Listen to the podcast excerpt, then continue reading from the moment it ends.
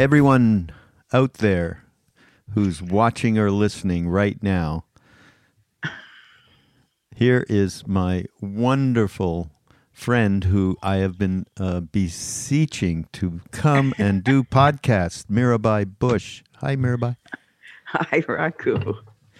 Uh, I'm happy you're here. Me too. So, for those of you who don't know, I mean, I think if those of you that are listening, of course, many of you are aware of ramdas.org. Ramdas, I'm sure you're aware of. And that you got an announcement last uh, fall about Ramdas's new book with Mirabai Bush called Walking Each Other Home. But in case you didn't, now you know. And there's Mir- there's the book right there. Fantastic. Um, so yeah, we're we're gonna do a bunch of things today, but of course we do want to reference it. It's an absolutely gorgeous book, and uh, first thing I want to talk about though, mm-hmm.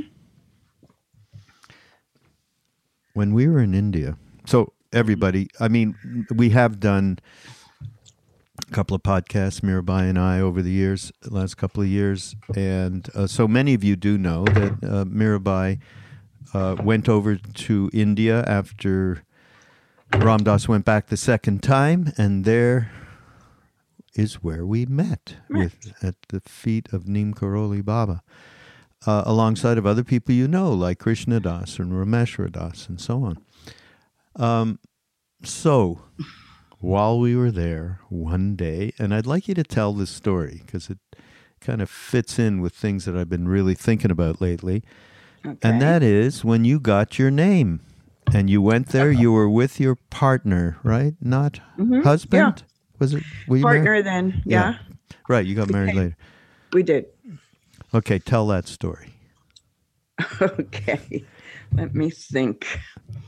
Um, well, when we were with Maharaji, he would often give people names. And, you know, as you probably know, the first time Ramdas went to see Maharaji, uh, he gave him the name Ramdas. And in the Hindu tradition, um, it's a practice to receive a name and then to figure out how to live into that name. So Ramdas's name is servant of God. So he had dedicated his life to the divine. And uh, so we all wanted a name. And Maharaji just, uh, he would give them out. I mean, he just, one day he would just say to someone, Your name is, you know. And uh, so some people got names soon after they came, and some waited months, years. Uh, they weren't. A, they weren't in good shape too. After some time, Ramesh got his name on the day he was leaving to go home. Really, I don't yeah. remember that. yeah. So it was always a thing among us getting yeah. a name. Yeah. And um, uh, my name was Linda, and before, and uh, uh, Maharaji used to call me by name and call me Linda, but the way he said it, it sounded like Nanda. and I thought, oh, he's going to name me after the bull. You know, Shiva's this bull. Is terrible. Yeah. Shiva's bull. Nandi. Please don't do that, Maharaji. Uh, anyhow, a lot of time went by. And then one day, uh, I guess I've been there maybe a year, um, he said, Your name is Mirabai. And uh, then he said, Do you know who Mirabai was? And I said, No. And Radha, a friend, was sitting next to me, and he said, Radha, you tell her and Radha did know the stories. Um, that uh, the original Mirabai was a queen in, I think, 16th century Rajasthan. And um, she was, um, she had become, from the time she was a girl, she became a devotee of Krishna. She had her little altar in her room, and she would sing to Krishna, worship Krishna. But she was in a family and in India, usually whole families are devoted to or committed to a particular deity. And this family um, was devoted to Shiva. And so her mother and father in law are very unhappy with her for worshiping Krishna. Um, and so they tried to um, they tried to get her to stop, and she wouldn't stop. And so then they uh, tried ways to get rid of her. And so one day they sent her um, a snake, a poisonous snake in a basket. Um, and when Mirabai, since she was so pure, when she opened up the top of the basket, there was no longer a snake there, but there were beautiful flowers. So, so if you decided, think you have some parental issues going on, everybody listening out there, uh, I don't think it compares. or in laws. yeah, this is okay. This is beyond the beyond. Yeah, so turned into flowers. Sorry. Yeah. So then and they tried again, and th- this time they sent her a cup of poison uh, that was that looked like you know tea, I suppose, and um, when she drank it because she was so pure, it turned into amrit, which is the nectar of the gods. Um, so Mirabai didn't know quite what to do. She was she was at risk of losing her life, and so she packed up and left the palace. She left um, everything she knew, and she left all uh, all the kind of riches and ease of life in the palace. To um, she sang in the streets to Krishna, and um, she other women gathered around her. Was very unusual in 16th century in Rajasthan, um, but she did it. And uh, the poems that, the songs that she wrote are poetry, um, still. Uh, still exist. They're still sung frequently in India. And in this country, a number of American poets have um, translated. People like Robert Bly and uh, Jane Hirshfield uh, have have created great translations of Mirabai's love poems, love poems to God. And um, so when Maharaji gave me the name, Radha told me the stories. And um, in some of the stories, it's the uh, it's the in-laws in some of the stories some of the ways the stories are told it is her husband who does who sends her the poison um, That's the way I only way I understand it was yeah, the husband. There are many versions, you know. So uh, anyhow, uh, my my uh, friend, boyfriend, who would later become my husband. I don't think we were married yet. No. Um, uh, Maharaji married us at some point. he he jumped up and and ran away toward the gate of the temple. And if you've heard any of the stories about being with Neem Karoli Baba, you know that none of us ever left unless we absolutely had to. Um, and even then, when he would tell us to go away, we would just not want to go and we'd sit as long as we could. So somebody getting up spontaneously and running away was unheard of. After he heard this name being given to his partner. Yes. Mirabai, and he knew the story. He obviously did. Know the story. he heard the story. The story. Yeah. Yeah. Yeah. Heard, yeah. Oh. Yeah. Uh-huh. Yeah. So yeah, he got him ran, and then um, I think either Krishnadas or Ramdas uh, went after him. Maharaji said, "Go, go get him and see what's going on." So maybe it was Krishnadas, um, and brought him back. And Maharaji said, "Why did he run away?" And Krishnadas said, um, because Maharaji, he didn't want to be the husband who keeps his wife from God. He identified, he figured that if I was getting the name Mirabai, that he was part of the story too, and that he uh, would be the cruel husband. Um, Maharaji said, this is one of my favorite things he ever said to any of us. He said, Why does he think that way? And, right. And said, right. Mine too. Favorite thing ever. It's what yeah. I was thinking about and why I said, you got to tell this yeah. story. Because this, yeah, go ahead. So then, then he said to him, his name was John then, he said, Your name is Krishna, and you shall be called by that name. So he, why, why do you, why did he identify with the with the cruel husband instead of Mira's real lover, who was Krishna? Um, but yeah, so many times I have like chosen the the low road or the, the you know the kind of grim possibility or the dumb way of thinking about things. And then I said to myself, why do you think that way? Yeah. You know, yeah. It's a mantra. It's a mantra. It's fantastic. I mean, I, I, we've been thinking a lot of uh, and talking a lot uh, with different people on Mindrolling about how stuck we get in our stories and how much we believe in our thoughts and so on. And this mantra why do you think like that? Is uh, to me, it's a big antidote to the way in which we get lost like that, and and the way in which we like to beat ourselves up too. I mean, I'm the shithead husband who poisoned my wife. I'm yeah. not the yeah. god of love. Why? Right. in fact, we're all both. But yeah. if we identify with the God of love, we're more likely to act in a better way. Yeah, exactly. That's it. That's absolutely it. Um, now, uh, Mirabai, uh, everybody uh, who doesn't know, Mirabai uh, has been involved and founded uh, a wonderful uh, NGO or nonprofit, Contemplative Mind.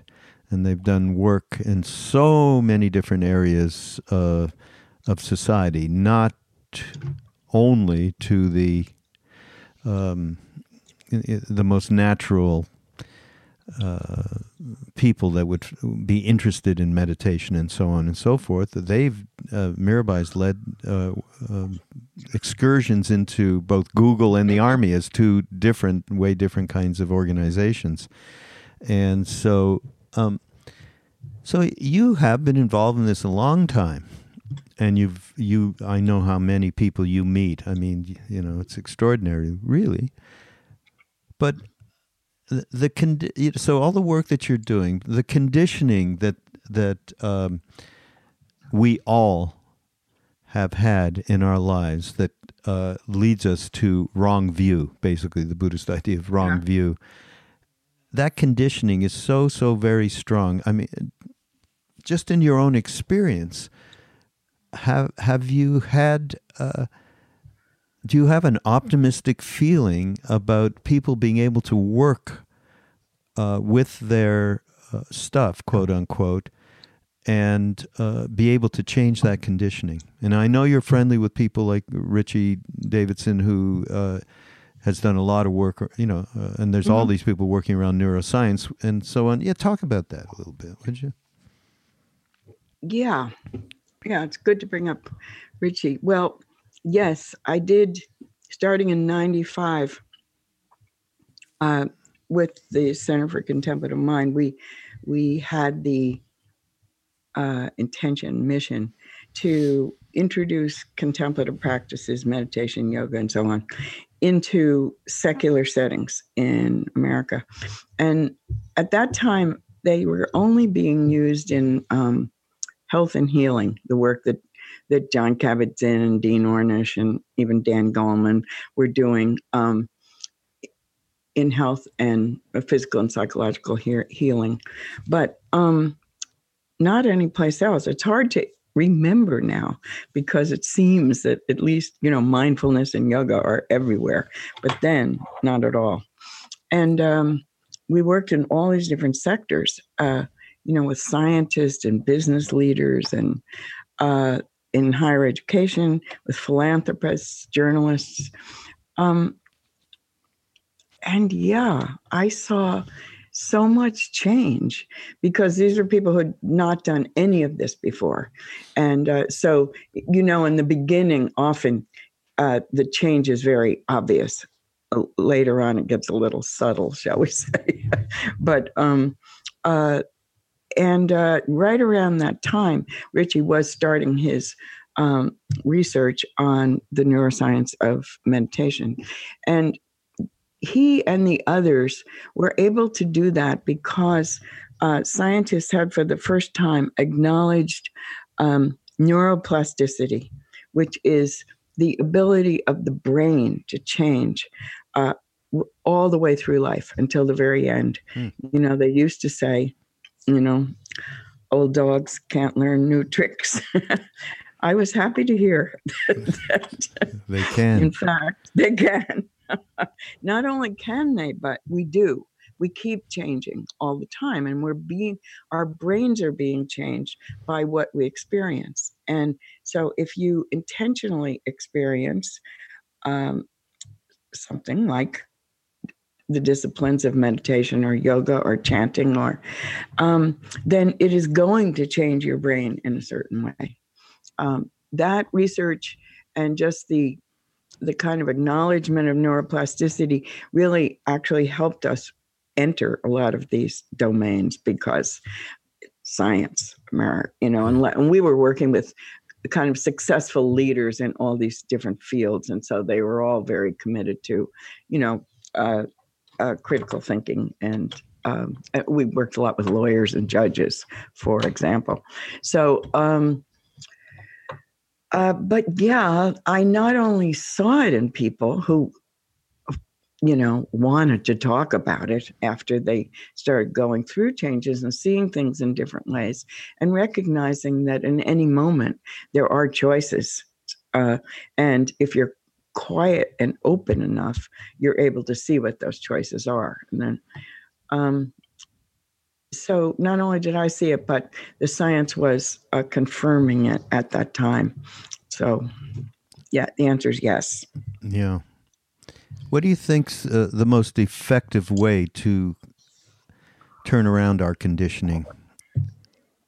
Is it in my own um, thought around that? It's it's really a combination of of awareness, mindfulness awareness, and meditation.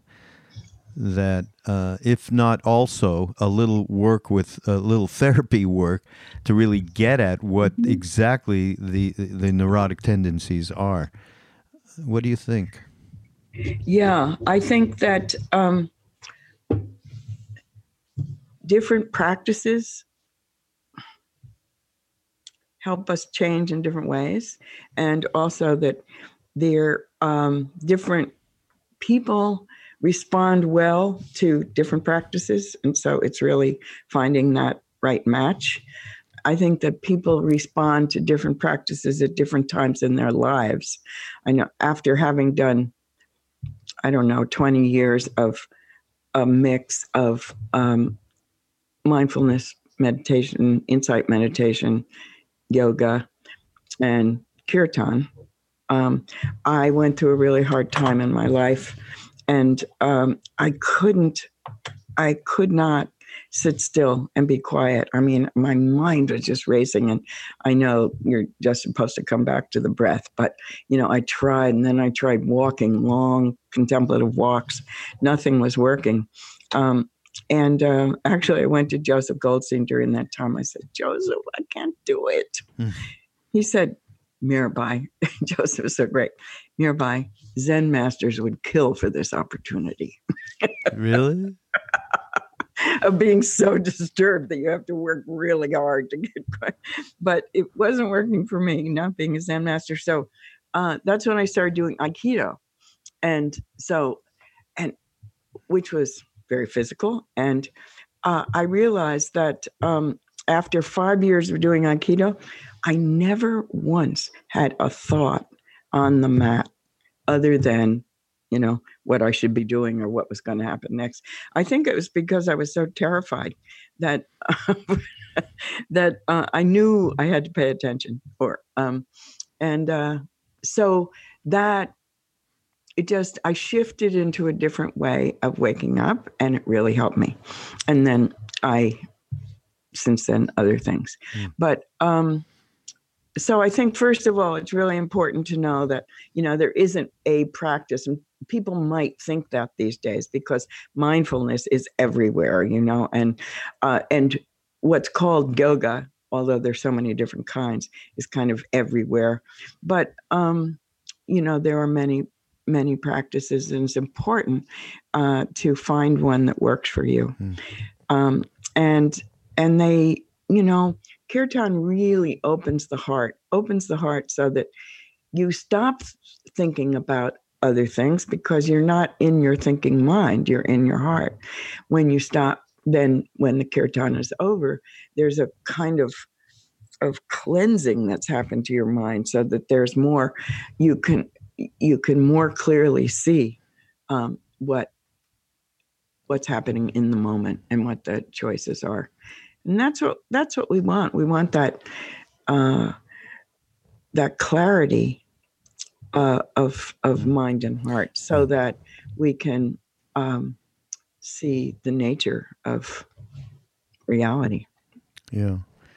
The, that clarity through whatever practice, yeah the resultant clarity is absolutely 100% necessary to see the motivations, to see the projections, to see that we really don't know nothing. I mean, we are. uh, we there was a thing with, uh, our friend Bob Thurman, Mhm. and he talked about he was talking about emptiness and talking about ignorance, and of it, the the source of of suffering is ignorance. But even worse than ignorance is wrong knowing.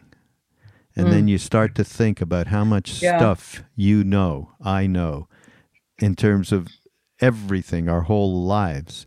So getting some clarity to Yeah. back that up is uh, extraordinarily important. Yeah, that's really good. How we're so convinced we're right about the way things are. Uh, a couple of things come to mind. One is how- maybe the only good thing about this current political moment we're in is that you can see people on all sides of whatever issue it is are absolutely sure they're right, and and you know are and Yeah. we're not always right, even though we're we're completely sure that we are. Um, and um, well, I'll, an, another funny thing about perception, just that um, we leap to assuming certain things. And one morning, my older sister would. She always had trouble in the mornings. She was always kind of dopey in the morning and liked to have her coffee, you know. So she came downstairs, sitting at the kitchen table. She was having her coffee and she had her glasses on. And uh, for some reason, what, a lens popped out of her one side of her glasses and fell into the um, into the coffee. And she said, "Oh my God, there's ice falling from the ceiling, and I'm going blind." Isn't that great? Oh, that's really great. That sums it all up. Yep. Oh my So- god. Yeah, Yeah. I mean, And that's happening everybody. yeah. Don't we agree everybody that we do that I don't know how many times a day? Get it wrong, you know. So yeah, so clarity is the byword, that's for sure. Yeah, and that process in insight practice and uh, mindfulness practice that the the um, process of questioning, inquiring into your mind, looking to see what's really there, that is such good training. Yeah, absolutely. Uh, you glossed over what's going on today, but I Mm. thought I thought I wanted to read something from uh, our friend Annie Lamott. Oh, good. That she has about this, Mhm. and it it's about the most you know toughest of emotions to really deal with, and it's what's cause it's what's endemic for this polarization that's going on in the country now. How did we become so filled with hate? This is not who we are. Hate is the worst emotion of all, second only to acute jealousy. Certain special people of late have caused a majority of us to experience derangement. Some of us have developed hunchbacks or ticks in our eyelids. Even my Buddhist friends have been feeling despair, and when they go bad, you know the end is nigh. Booker T. Washington said, I shall allow no man to belittle my soul by making me hate him. And mm. this is the most awful thing about it. Yet, part of me sort of likes it too for the flush of righteousness, the bond to half the electorate. Who would we be without hate? Is that's terrific, right, Annie? Right. right. Oh my God! But who? That boy, we are talking about again the light of clarity into this reality. I mean, I am d- uh, doing it whenever I see him or any of the, I guess Paul Krugman Yeah. called morons that Mm. are. Do you see Paul Krugman's uh, article in the Uh, New. York Times? Oh, yeah. Did he call? Did he- surrounded. Yeah, he called them by morons. I thought, wow, Yeah. that's okay. I guess you know. New York Times is hated so much it doesn't matter what they say about you know. Uh, Yeah. Yep. I don't, you know, it's it's a really hard time. I I find that actually the hardest thing for me is that I've spent so much time. hang, hang on one sec, attention. Mirabai. I'm going to ask Yeah, you. uh, yeah, you got to stay oh, there. sorry. You can't Yeah, sort of yeah. go back and forth. Um, I spend so much time paying attention to this stuff. I mean, I really, you know, I want to be well informed so that I can contribute whatever is possible to healing the situation. But I spend much more time than I need to. I know Yeah. that, and um, and it's um, it's.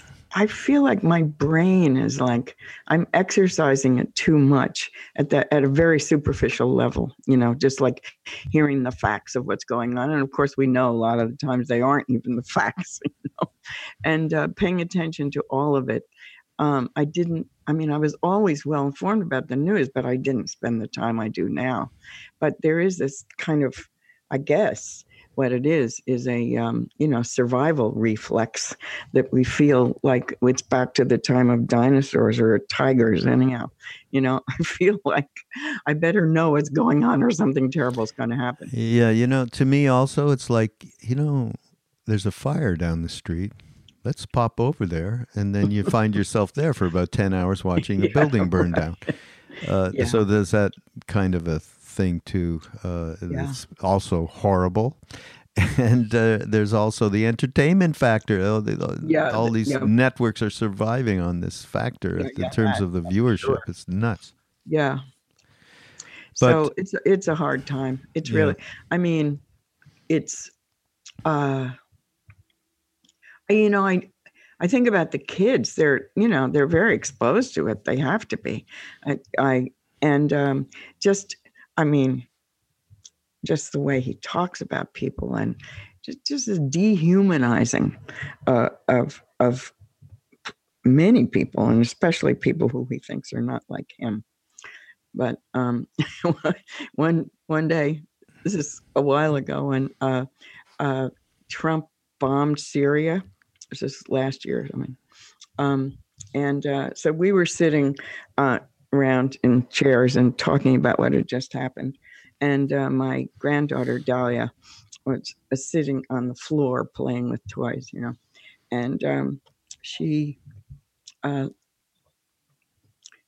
she also she's loves the screen, but her father doesn't really let her near it most of the time. They don't have a TV and she doesn't have a iPad and but you know she always likes to get near my phone if she can. So we're sitting there talking about it. She's at our feet and then she looks up and she said, "Oh no. Trump bombed Siri?" She was I realized that she was ready for Trump to do anything bad. Trump bombed Siri. Yeah. Well, that's the indoctrination for one half, and the other half is the opposite. Oh boy, yeah. Well, I, again, this is all to say that when we talk about mindfulness and we talk about neuroplasticity and the and the reality that one can change these habitual patterns, then we talk about what we're in right now, where we're having being confronted on a daily basis uh, by this stuff in ourselves polarization Yeah. separation anger hate you know the whole nine yards of it is a great opportunity Yeah. uh, but a very very uh, difficult one it's almost like one of those old teaching stories that, uh, particularly in Buddhism, they use them about. There's always somebody who's like utterly evil, you know, and then uh, uh, what happens in relation to him. So, um, I mean, it gives you a glimpse of, or I should say, in as much as you haven't liberated loving kindness and compassion and care for others, you, if you don't do that, then you tend toward behavior that is like really harmful to others. And yeah. I mean, he's like this extreme example of it. But if it can encourage us to keep becoming more caring, loving, and, you know, people with wise discernment and a good sense of responsibility at the same time, being loving and caring. Um, I mean, I find him inspiring in that way. Let's. Uh, I, am going to give you one more Annie quote, which kind of takes us into this wonderful. Okay. I want to just talk about a couple of things from the book uh, that around our whole conversation is really around this uh, getting to this clarity point uh, that shines a light on every aspect of our inner lives. Uh, aging can be hard, she writes. It might have been useful had we not followed the skincare rules of the 60s, which were to get as much sun as possible while slathered in baby oil and basking in the glow of a tinfoil tanning reflector. I read this before. That's somebody else. It's like my mother. That was it. Your inside person, your soul, the innermost baby in the nesting doll of you, is close by when you despair about your neck, your failing vision and drive. But your inside person also knows that with myopia, cluelessness, and tiredness comes grace and that's what uh, Mirabai, this book, so embodies uh, that you did with Ram Dass. Uh, it's uh, it's really inspirational that way, uh, and it you know people say, well, this is a book about death and dying. I always tell them, no, not at all. That this book speaks love on every page. Yes, that you will get some wisdom about how to deal with uh, transformation and impermanence, right? I mean, yeah. and you just talk yeah. about your own, just a little bit of your experience of that, and that what it did for you, just in the doing of this. Yeah. Well, of course, you know, thinking about, talking about, reflecting on dying is really reflecting on life because we really don't know, you know, what happens on the other side. Uh, we know what we can do to prepare for death itself. But it turns out that really the uh, preparation to die well, die peacefully, die without regrets, um, is the same instruction for how to lead your life right now, every moment, fully and lovingly and well. So, in talking, the, the good thing about bringing death into awareness is that most of the time we repress it. I mean, the culture supports us doing that. We don't, it's not part of most of our lives until somebody we love someone close to us dies or we get a diagnosis or we just notice that we're aging uh, but usually um, death isn't a, much of a part of life and there aren't that many conversations around it even when a loved one dies um, mostly with your friends you'll talk about the person who died and so on but but rarely do we sit and talk about um, the ways in which we uh, are frightened of dying ourselves. We don't want to look at it. Um, and uh, I found that doing that was really transforming. That I don't think I had a lot of super fears about dying. I know I'm going to die sooner than before. and um, uh, and Ram Dass will too. Um, but uh, so we spent about two years doing the book. Um, I Ram Dass living in Maui and I was living in Massachusetts. So I would visit him. Uh, we'd sit in his room. We'd talk about it. Um, and then we and we do some just being silent together. Um, and then I'd go home and I'd write it up. I wrote it as conversations between us. So I I just recorded them with my little iPhone, and um, uh, then I went home and wrote it up, and then I'd go back again and read it to him, and uh, it went like that. So it took about two years to do, and um, during that whole time, of course, it was foremost in my mind, and um, I really know now, having gone through that, that I am just, I just have much less. I don't even know if it was fear before, but now it just feels m- much more intimate, more real, and easier. I feel like, and you know, I recognize who knows what will happen. At, at, you know, I'm, I might have some such deep-seated fear that it'll burst out in the end, but, but I feel comfortable with it now, and that makes the rest. That makes my life day to day feel. It's hard to say fuller, richer, easier. There's not this kind of thing out there that I don't want to think about. Um, uh, it all feels much more integrated than than before. So, I think that, um, or as someone wrote in a in one of the blurbs, you know, if you or anyone you know is in danger of dying someday, I recommend that you read this book.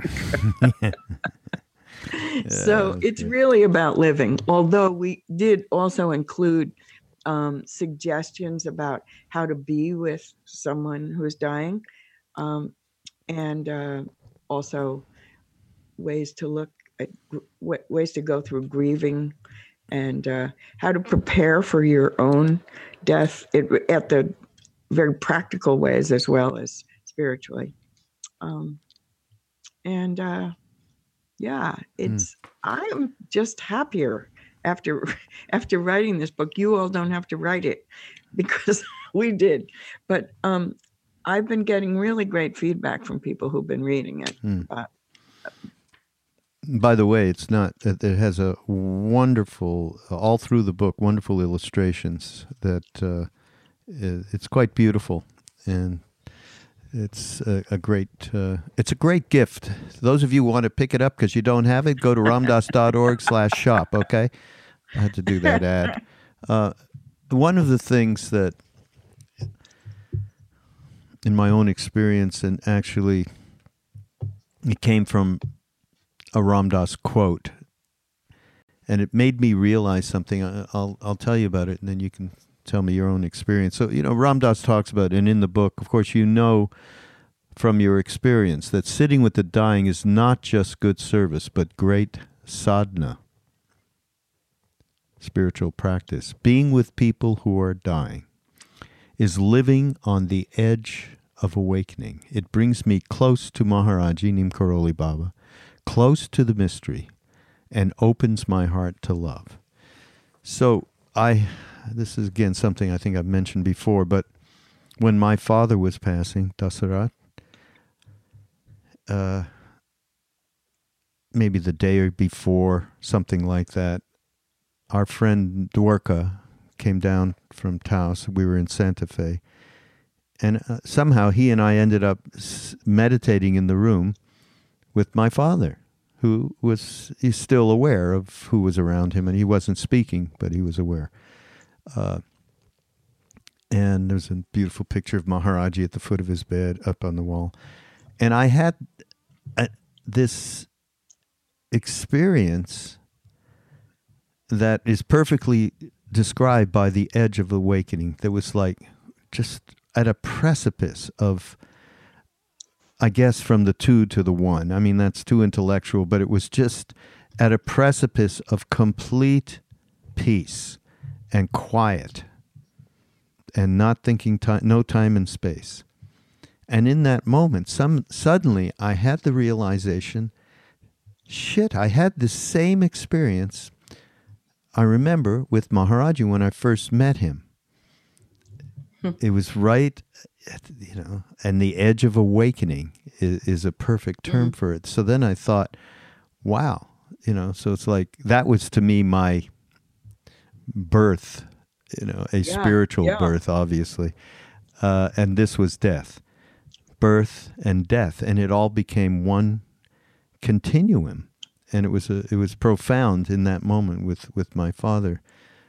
And I'm sure that you've had similar experience here, especially going through all of this. And I know you, uh, most especially, if I remember correctly, you you had uh, that kind of experience with your sister when she left.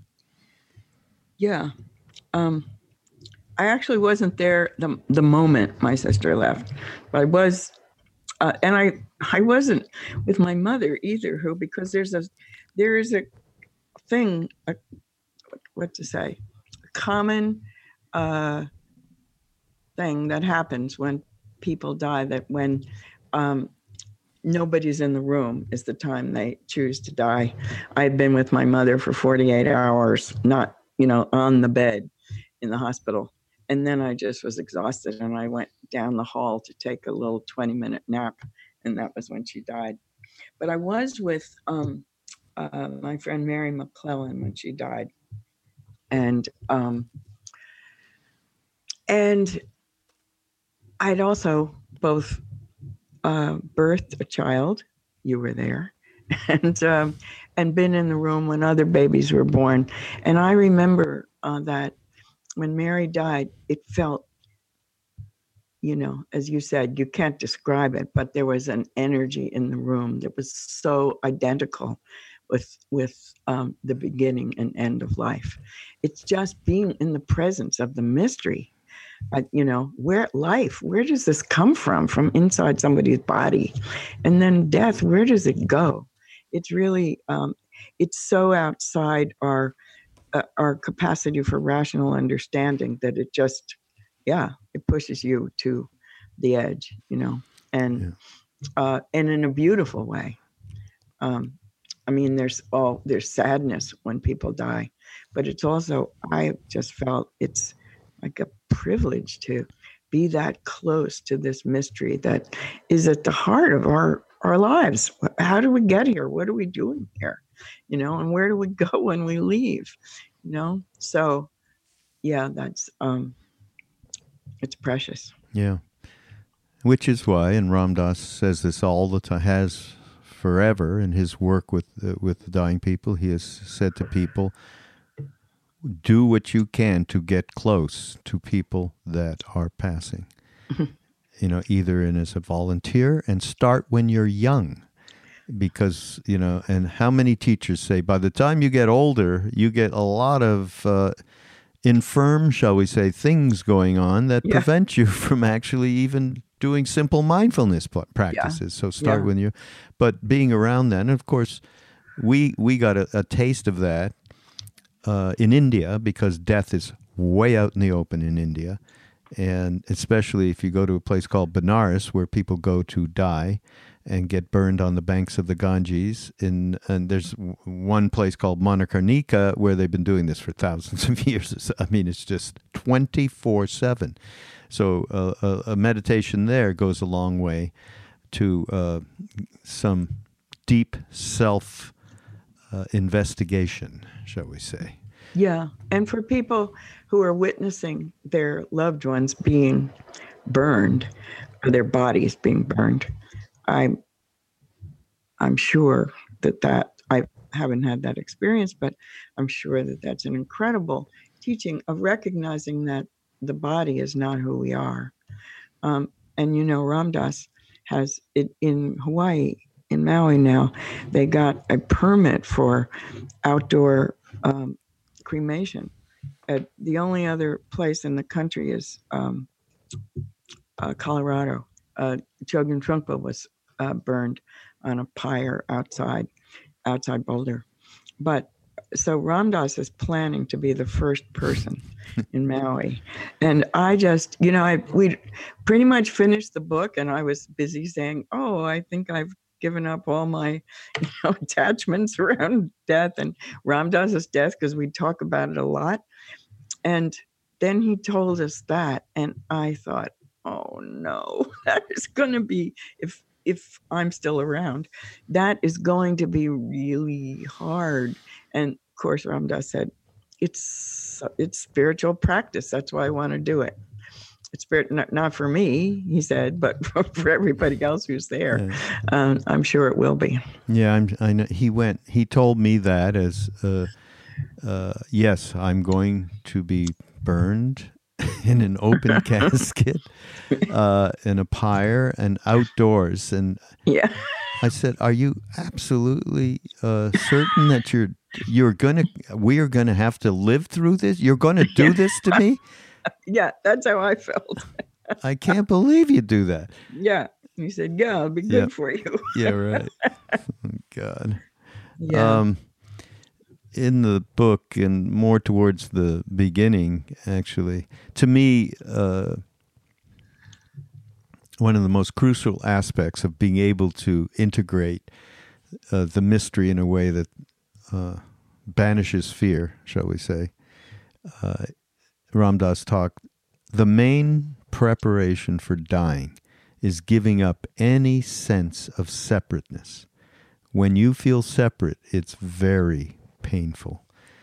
And then if you think of that in every aspect of our lives, inner lives, outer lives, everything we just discussed about what's going on in this country and the, the vast separation, yeah. the uh, and then the feeling like that we are this you know individual me and everything we think and every story we tell ourselves supports that uh, living in that separation unless that uh, tree uh, is cut down as uh, bob marley said in one of his songs uh, it's very very difficult to even think of cozying up to the idea of impermanence, the idea of, of moving on in a transition, uh, separation.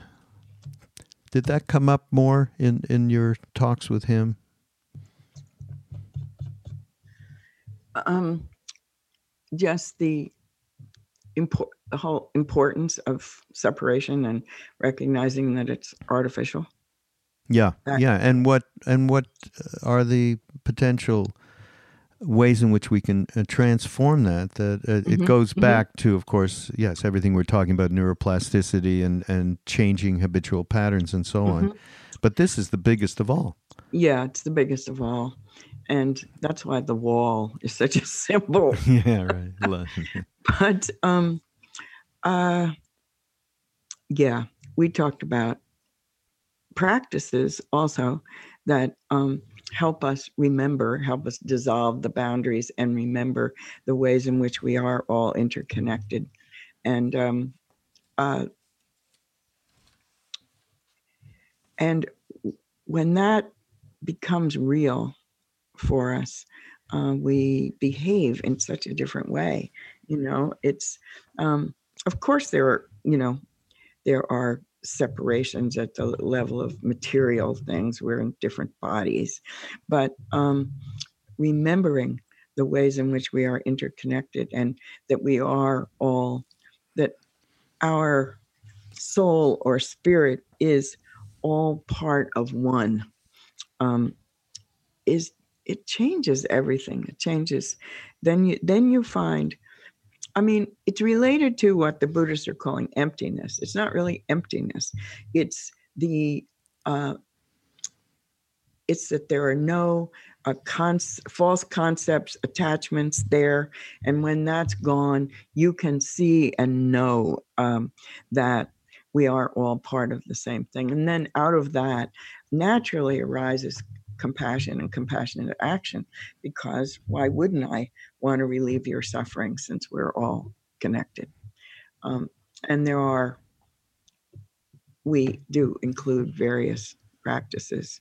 And mm. that the reflection on dying, you know, we know that when we die, we leave our body, and what is it that leaves the body, and uh, and where does it go? But that uh, um, reflecting on that ha- helps to um, remove that sense of separation.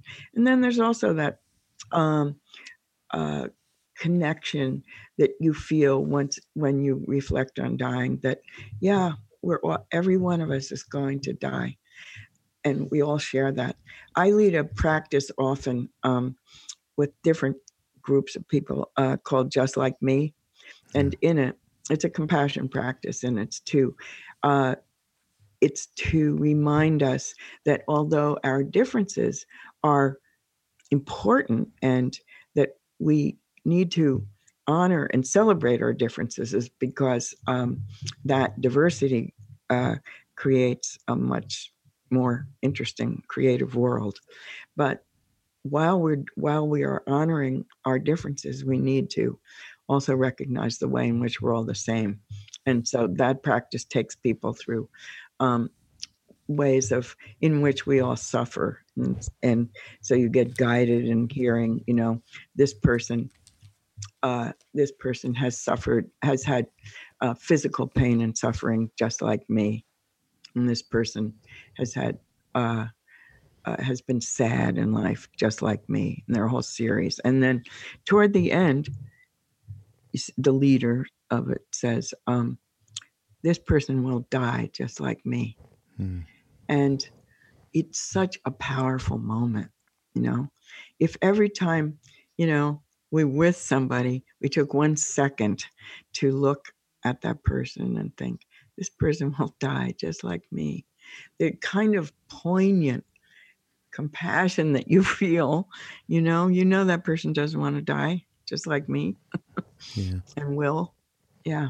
Yeah no that's it's a beautiful meditation uh we should uh, we should offer that out there, Mirabai. We should do that meditation in some form and and uh, allow people to access it. That would be a good thing.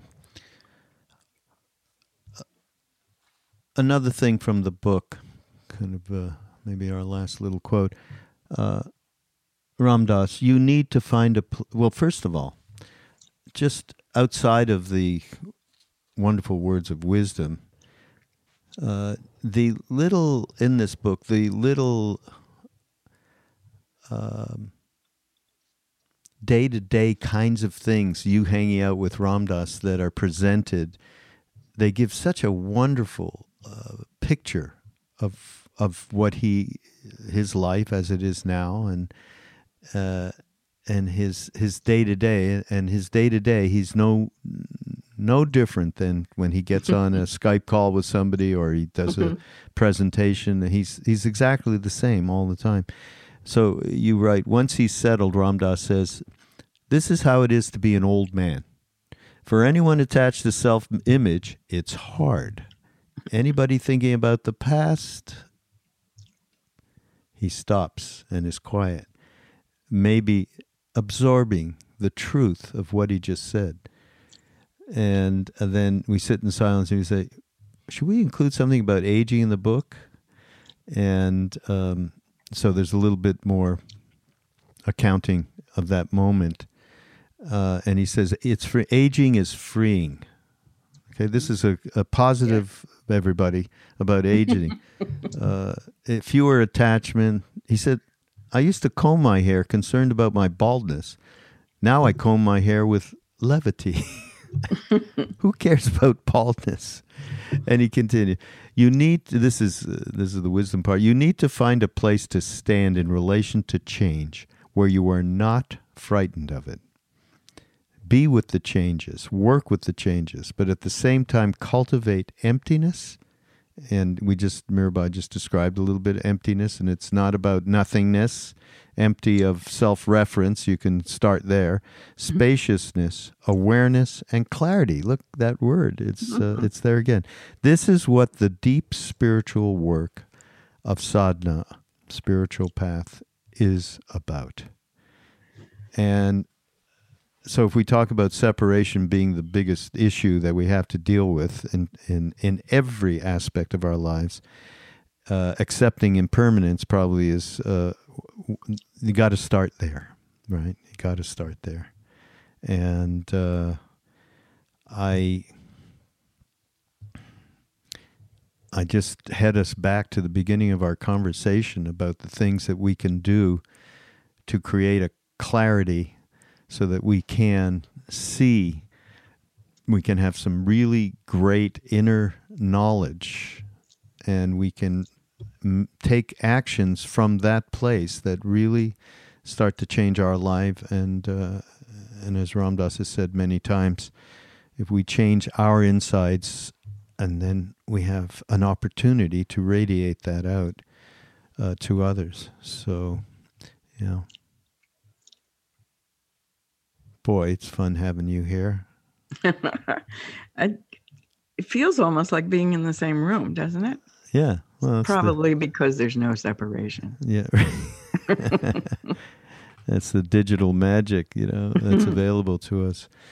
Uh, well, th- thank you uh, for being here. And do you, is there anything else you want to say about this book? By uh, everybody, I mean, it's really getting out there, and uh, we are really happy alongside of a lot of people like Mirabai said there's a bunch of feedback uh, that it's being uh, extraordinarily helpful because the central thing of it is not death it's love okay yeah.